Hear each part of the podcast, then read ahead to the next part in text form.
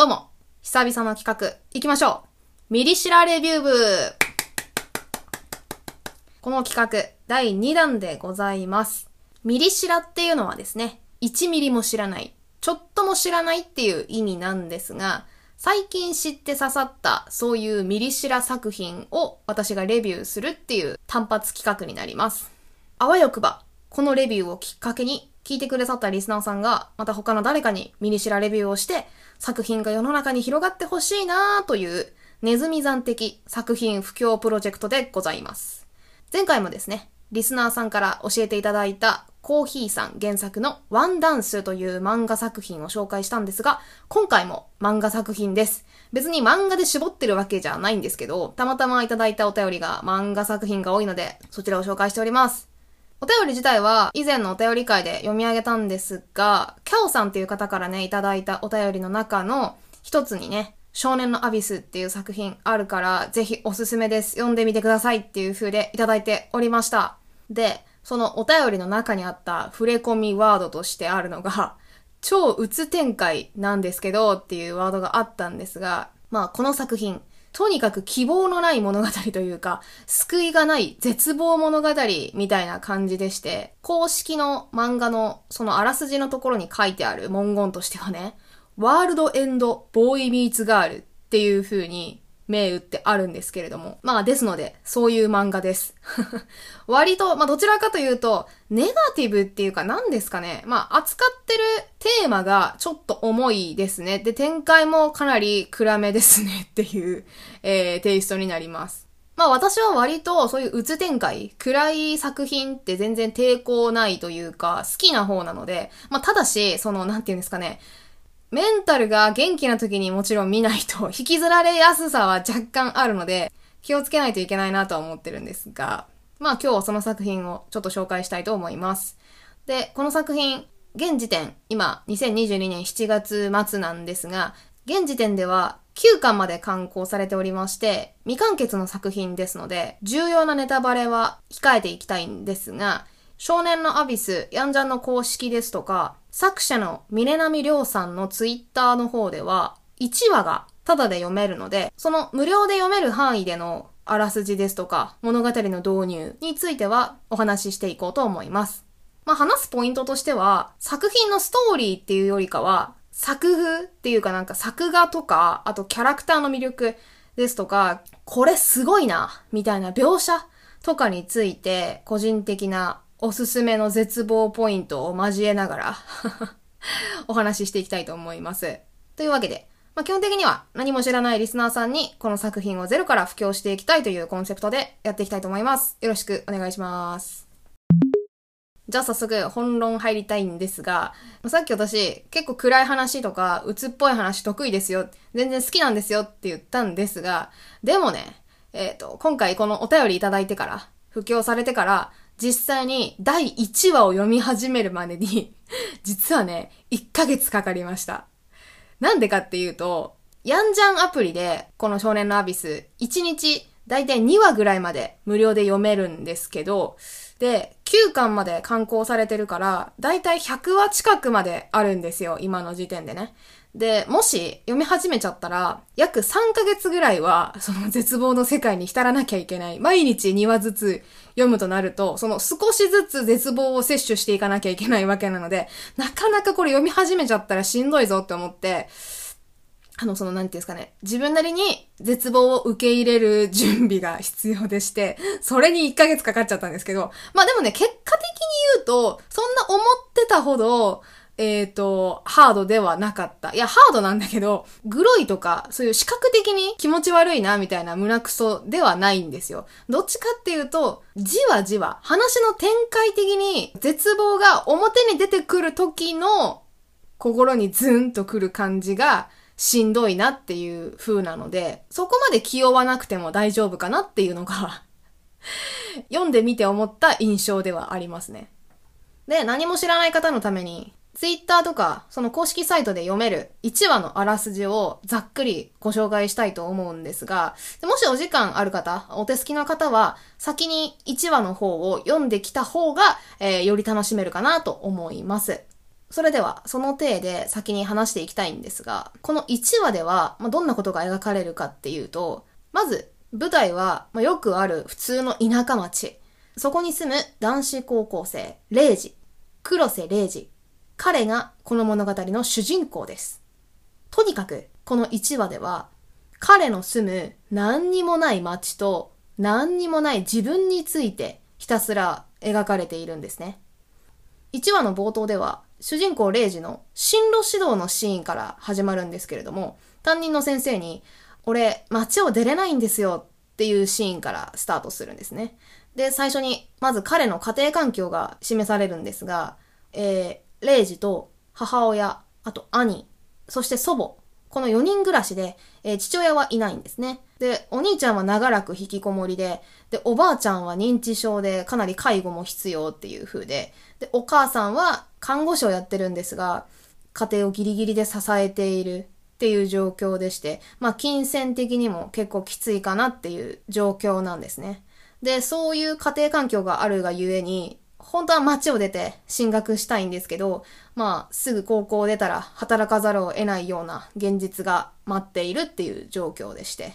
で、しかもですね、その高校出てから多分就職するであろう場所が、幼馴染の家がやっている、なんか土建屋さんみたいなところ、そこで多分働かせてもらうことになるだろうっていうのが、まあなんとなくもう敷かれたレールみたいなので見えてるんですね。で、その幼馴染がすごい、レイジと過去に一悶着ありまして、今ではなんか街の王様みたいな顔をしているんですけれども、いずれその土建屋の跡取りになるような息子っていう立場にもあるので、要はその彼の、幼馴染の彼の下につかなきゃいけないっていう立場にレイジはあるんですね。まあそんなこんなで、家族、将来の夢、幼馴染、そのどれもが主人公黒瀬レイジをこの街に縛り付けているっていう状況が描かれるんですね。ただ、そんな彼にも唯一の癒しがありまして、それがアイドルの青江なぎ、青江なぎちゃんですね。この彼女が活躍している様子を、まあ、YouTube とか画面越しで見ているのが割と唯一の現実逃避かなみたいな風に描かれているんですが、あーとね、ちょっと脱線なんですけど、ちなみにね、この黒瀬玲二に、このアイドルの青江なぎっていう存在を教えた幼馴染の名前がね、チャコって言うんですよ。チャコっていう女の子のキャラクターが出てくるんですけど、で、彼女も結構重要な役回りでして、物語の序盤で、この何にもない街なんですけども、まあ唯一最近話題になってるのが、この街に伝わるあの伝説だよね、みたいなことをレイジに教えてくれるんですね。っていうのが、その街で過去に、江戸時代にね、男女の心中事件があったと。そういう事実が残っているっていう、まあ、伝説の場所なんですね。それが最近出たある小説に出てきて、その聖地巡礼をしているファンが、この何にもない街にポツポツ訪れるくらい、まあ割と真珠伝説で有名になっているっていう、なんかいいのか悪いのかわからないような風で、ちょっとしたムーブメントを起こしているっていう状況がね、先に説明されるんですが、まあそれを教えてくれるのがこのチャコっていうキャラクターなんですね。まあこの子とは割と仲良くしていて、その子の存在も例示的にはかなり大きいかなっていうのが描かれているんですけど、まあでも依然としてこう状況は厳しいわけですよ。日々なんか何にもない街で、ある程度分かった未来を描きながら生きていくのってしんどいじゃないですか。だから、チャコから真珠伝説を聞いた後に、夜通りがかった川を見つめて、こんなところに飛び込んで心中するのは嫌だな、絶対無理だなって思うんだけど、ただ、まあ、夜眠って目覚めないとかなら別に今夜でもいいんだけどっていうふうに独り言をつぶやくんですよ。まあそういうような今すぐ死にたいとかではないんですけど、静かな自殺願望みたいなのがちょっと、まあ、あったはあったんですね。でも自分から行動を起こすまでではないんだけど、まあそうなっちゃっても別にいいかな、みたいな風には思っていた主人公なんですが、でもまあ、このままただ生きていくんだろうなっって思っていた、そんなある夜、彼はとんでもない人物と出会います。普通によくある田舎のね、地元のコンビニの裏で、まあ、コンビニ店員が働いていたんですが、その店員さんがタバコを吸ってるわけですよ。で、その顔をよく見るとですね、なんか知ってる顔だなと思って。で、風が吹いて、しっかりその顔が見えた時に、はっと気づくんですね。青江なぎだと。あのアイドルの青江なぎが地元のコンビニで働いているっていうのを発見してしまうんですよ。もうその時のレイジの鼓動の高鳴りと言ったら、まあ想像するにたやすいと思うんですが、そんなワールドエンドボーイミーツガールから始まるのがこの第1話なんですね。え、この先どうなるのっていうところで第1話終了するんで もうめっちゃ続きが気になっちゃう感じなんですけど、まあっていうのがこの作品の大まかな1話のあらすじになります。で、ここからは私の感想をたらたら述べていきたいんですが、まずね、一番漫画で大事なこと、それをこの漫画は満たしている。何かというと、絵が良い。絵が良い。これはね、めっちゃ大事な要素ですよね。あの、とにかくね、癖がない絵柄、そして圧倒的な画力。これですね。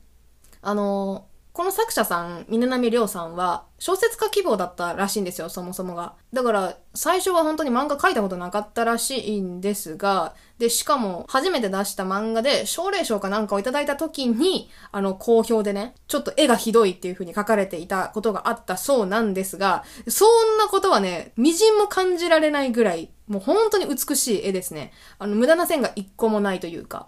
で、なんか、多分男女問わず見やすい絵柄というか、具体的に言うと、例えば、トーンの張り方なんかは、ある種少女漫画的。まあまあ、シーンによるんですけど。で、そのアクションとかじゃないんだけど、ちょこちょこある、その動きのある絵っていうのは、ちょっと少年漫画的な演出とかもあったりして、割と誰でも抵抗なくスッと入っていける絵柄なんじゃないかなって思いますね。で、個人的に私が、この人、絵うますぎんかって思ったポイントとしてはね、あの、肉感のリアルさがすごいなと思いまして、肉の感じね、肉感。で、特に女の子の肉の描き方、すごいんですよ。で、さっき言ったなぎちゃん、アイドルのなぎちゃんは、めっちゃスタイル抜群の女の子なんですけど、で、彼女はね、おっぱいがでかいの。でさ、そのなんか、顔と上半身が描かれてる描写とかだったらさ、おっぱいがえらい前に突き出してるのがわかるわけよ。でもロケットみたいなおっぱいしてるんですけど、そのなんて言うんだろう。まあ、若さ特有のなんかこう上を向いてる感じ？重力に従ってない感じ。抗ってちょっと上を向いて、すごい張りがあって、で、お肉がすごいたっぷり詰まっていて、質量がある感じ。そういうのが全部伝わってくるおっぱいをしてるんですよ。で、あと別のキャラで言うと、黒瀬玲児の幼馴染のね、チャコちゃんっていう女の子。で、彼女は割と太めの体型をしているんですが、で、一人でなんか部屋でいるシーンとかで、その着替えをするシーンとかが出てくるので、下着姿とかがたまに出てくるんですけれど、その時のね、下着の締め付けではみ出したお肉の感じとかがめっちゃリアル。これだから女性陣とかあのー、自分でね、着替えをしてる時の自分の肉の感じとかを普段見てると思うので、よりわかると思うんですけども。で、男性陣とかはさ、なんかその、グラビア雑誌とかで、ちょっとぽっちゃりしてる女性とかの、あのー、はみ出た肉の感じとかを想像していただければいいんですけど、あの感じが漫画で、しかも無駄な線が一個もないのに、もうこの線だっていうところをバシッと掴みにかかっている。うわ、これなんかもう、このチャコちゃんのお肉の感じ、押したらプニってなるんだろうな、みたいな、そのぐらいの、なんて言うんだろうな、この、どれぐらいぷよぷよしてるか、みたいな、あの、質感まで伝わってくるような描写なんですね。で、さらに、全然ナギやチャコとは体型が違う、シバちゃんっていうキャラクターが出てきて、これは、主人公の担任の先生なんですけども、で彼女は確かアラサーぐらいの年代の女性で、すごい線が細いスレンダーというよりは、どっちかっていうと多分貧相な体として描かれているんですね。豊満っていうタイプではなくって、華奢だし、そうなんか筋肉があんまりついている感じでもなくって、割と貧乳な方っていう風なんですが、ちょっとしかも年が行き始めていて、やや体に張りがなくなっているのかな？みたいなところまで見た目でわかる。その書き分けってえらい難しいと思うんですけど、その辺も伝わってくるような画力、すごいなと思って。だからその女性が出てくるシーンは結構そのなんか露出度が高い女の子の肌とかが出てくるシーンではそういうところを見てもらうとめちゃくちゃ楽しめると思います。で、あとね、その絵が良いっていうところでもう一ついいなって思うのが、小説みたいな描写が多いんですね。まあ、さっきその小説家志望だったっていう話はちょっとしたと思うんですけど、まあ、具体的に言うと、伏線の張り方と回収の仕方が、なんかある種美術的と言いますか、まあネタバレのない範囲内で言うと、さっきの1話の中にもそういう描写ってあってね。1話の一番最後のページに熱帯魚の絵がボーンって出てくるんですけど、で、この熱帯魚っていうのがね、かなりこの少年のアビスではキーになってくる描写というか、モチーフの一つでして、で、そこに至るまでに、実はですね、あの、水の中の気泡っていうんですか？なんかブクブクみたいな、ああいう泡みたいなもの、気泡の描写が、えー、チラチラと出てくるんですが、なんか、セリフとかのコマの合間にしれっと出てきたりするんですよ。で、それは1話以降のお話にも出てくるし、関数をまたいだ、え、らい先の話でも、その気泡の描写、あと熱帯魚の描写っていうのは出てくるんですけど、その辺の入れ方っていうのが、意識してないと見逃しちゃうくらいさらっと入れてくるし、で、回収するときは、はい、金魚ボーンみたいな感じで、ドーンって出てきたりさ、そのなんか溺れてる感じみたいな風とか、なんかその、水槽の中にいる魚にまつわる、えっ、ー、と、描写って結構出てくるんですね。その辺の書き方がすごくなんかね、全部扉絵みたいな。その描写が出てくるところが全部扉絵みたいな感じで、インパクトもあるし、で、叙情的でもあるし、この一枚絵としてのバランスもすごい絶妙だから、いやなんか、これ一枚でもうこれ表紙でいいんじゃないの？みたいな絵がかなり多いのも特徴だなと思いますね。そして、次の話への引きの作り方も最高なんですよ。まさになんか連続小説みたいな感じで、その、もうすんごい修羅場のシーンで終わって、えみたいな、もうやばい展開しかないじゃんっていうところで終わったりさ。胸クソ展開の予感しかしないところで最終ページ、はい、終わり、今週ここまでです、みたいなところが多いので、すごくね、勢いがある、ずっと勢いがあり続ける漫画だなと思います。まあ、絵に関して私が思ったことはこういう感じなんですけど、もう一ついいなって思ったポイントがありまして、まあ、少しストーリーの内容にも踏み込んでいきたいと思うんですが、あのですね、闇の描き方が素晴らしいと思います。闇っていうのは、まあ、ここで言うとね、心の闇ですね。各キャラクターの。まあ、具体的に言いますと、独白シーンっていうのが、この作品の、まあ、ある種見どころの一つかなって思うんですけど、独白シーンって何かっていうと、登場人物がそれぞれ溜め込んできた思い、まあ、例えばそのなんか、憤りであったり、嘆きであったり、そういうのをもうふつふつとさせてきて、今だっていうところでブワーッと吐き出す場面がちょいちょい出てくるんですよ。で、その一人で喋る独白シーンっていうのは、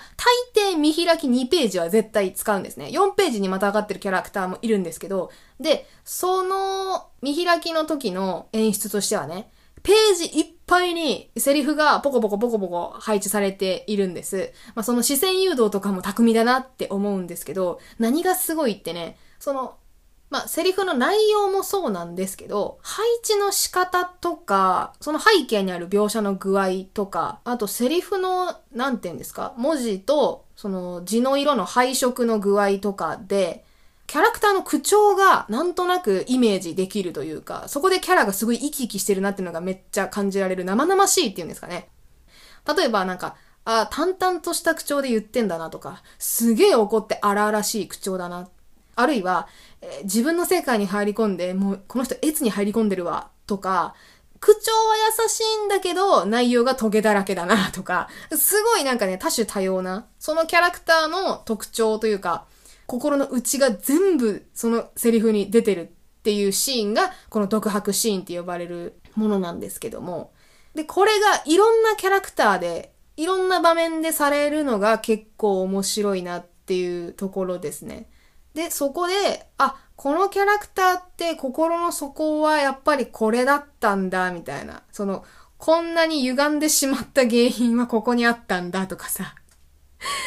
そう、何ですか？今こうなってしまった？今このキャラクターの絶望を作り上げてしまった原因とかが、そのセリフに全部出てたりするんですよ。で、その見せ場がね、どのキャラにも大概あるというか、なので、この作品、モブキャラがいないなと思っていて、これ作者さんのインタビューにも、この作品お気に入りのキャラクターいますかみたいな質問の時に、いやなんかみんな等しく感情移入して書いてるから、モブっていう感覚ないですみたいな風におっしゃってたんですけど、まさにその通りだなと思って、みんな主人公みたいに、その独白シーンで喋るんですよ。それが面白いなと思って。で、しかもですね、その独白シーンって一人で本当に喋ってるわけではなくて、厳密に言うと必ずね、もう一人は、えっ、ー、と、喋ってるキャラクターの話を黙って聞いてるキャラクターがいるんですね。大抵主人公のことが多いんですけど。で、それを読者としては、どちらの方にも感情移入しながら見ることができるんですよ。この話黙って聞いてるこのキャラクターにも、実はこういう背景あるから、この話めっちゃしんどくね？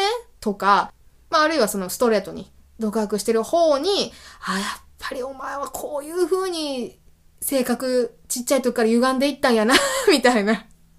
ところから見ていったりしてね、その、撮り方によってより複雑に受け取れるんですよね。だから誰目線で読むかによって、この味わいが変わるのも面白いなって思いますし、で、その、どのキャラクターにも見せ場があるがゆえに、話数を重ねていくにつれてね、何にもないキャラクターがどんどん減っていくんですよ。これちょっとある種ネタバレになってしまうので、そのどのキャラクターがどこで独白シーンをするかっていうのは絶対言いませんけど、まあ、コメント欄とか見ていくとね、面白くって、あの、ヤンジャンのアプリ版で私見てたんですけど、コメント欄が見れるんですが、そこでね、めっちゃ皆さん嘆いてらして、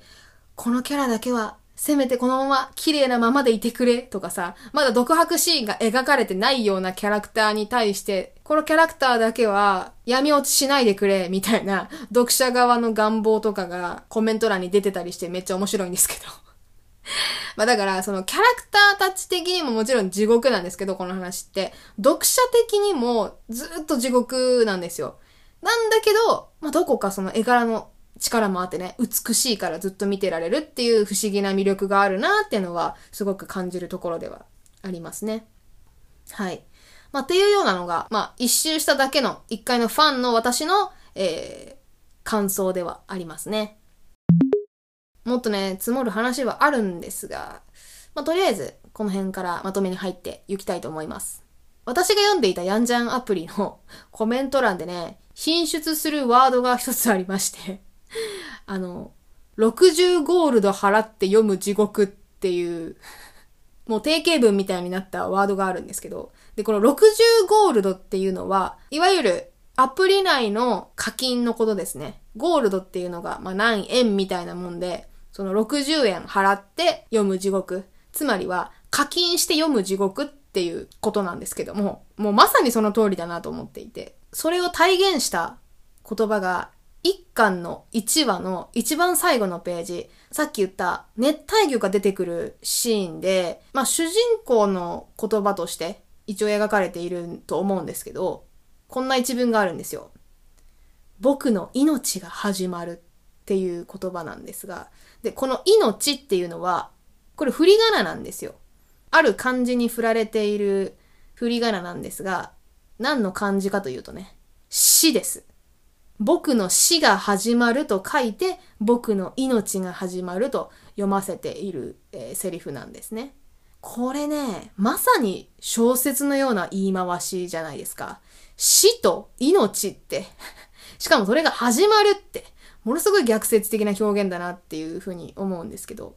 で、これってもう本当にこの作品をこう端的に言い表している素晴らしい文だなって思うんですけれど、ちょっと言い換えると、この僕の命が始まるっていう言葉って、生きながらの死とも読み替えられると思うんですけれども、まあなんかね、ざっくり言うと、この作品ってね、キャラクター全員がずーっと溺れている、そういうのを描いてるっていうイメージなんですよ。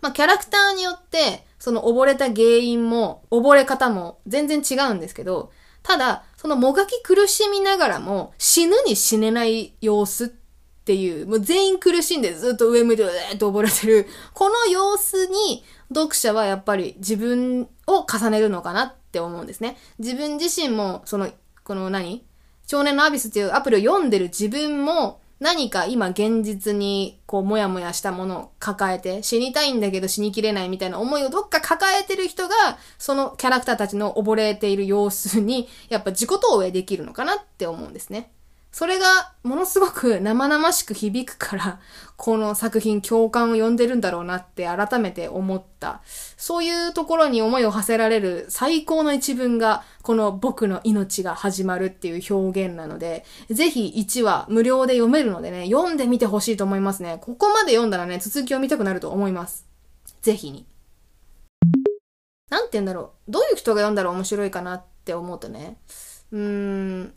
まあ、この作品って多分、まあ、まだ完結してないからわかんないけど、多分テーマとしてはね、なんか実社会の閉塞感みたいなところにフォーカスしてると思ってるんですよ、個人的には。ちょっと、他の作品を引用したくないんですけど、あんまりね、この企画では、ちょっと引用タブーって言ったりしてるんですけど、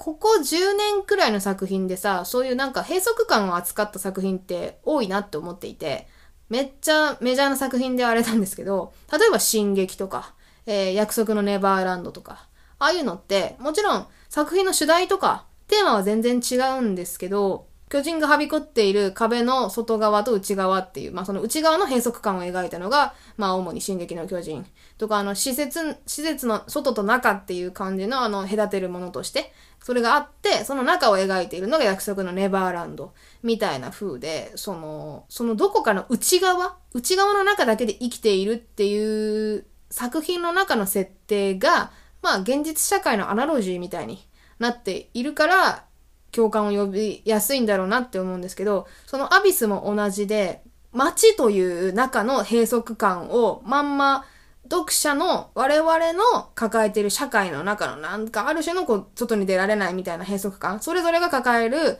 閉じ込められてる感じっていうんですかね。そういうのに重なるのかなって思うので、その辺のなんか鬱屈さを抱えてる人にはめちゃくちゃ響くなって思いますし、まあだからフィクションなんだけど、すごく身近なんですよね、絶望の感じが。身近な絶望感を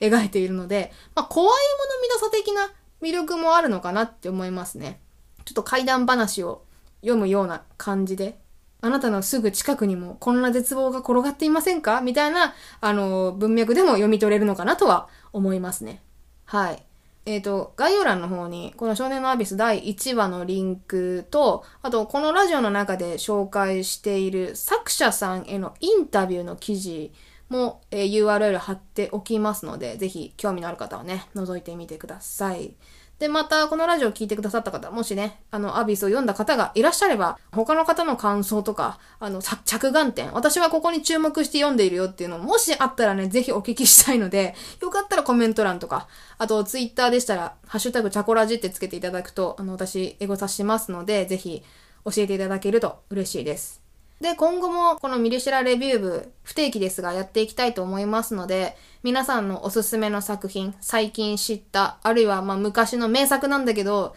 ぜひこの機会に布教したいとか、えー、そういう作品募集しておりますので、ぜひその辺もね、お便りなどいただけると幸いです。えー、できたら無料のものがね、嬉しいです。有料のものでもいいんですけど、ちょっと手を出すのが、その場合は時間がかかりますのでご了承ください。で、あの、お金が必要なんだけど、今すぐ見てほしいっていう場合はですね、カンパでその送金をしていただけたら、もうすぐに優先的に見たいと思いますので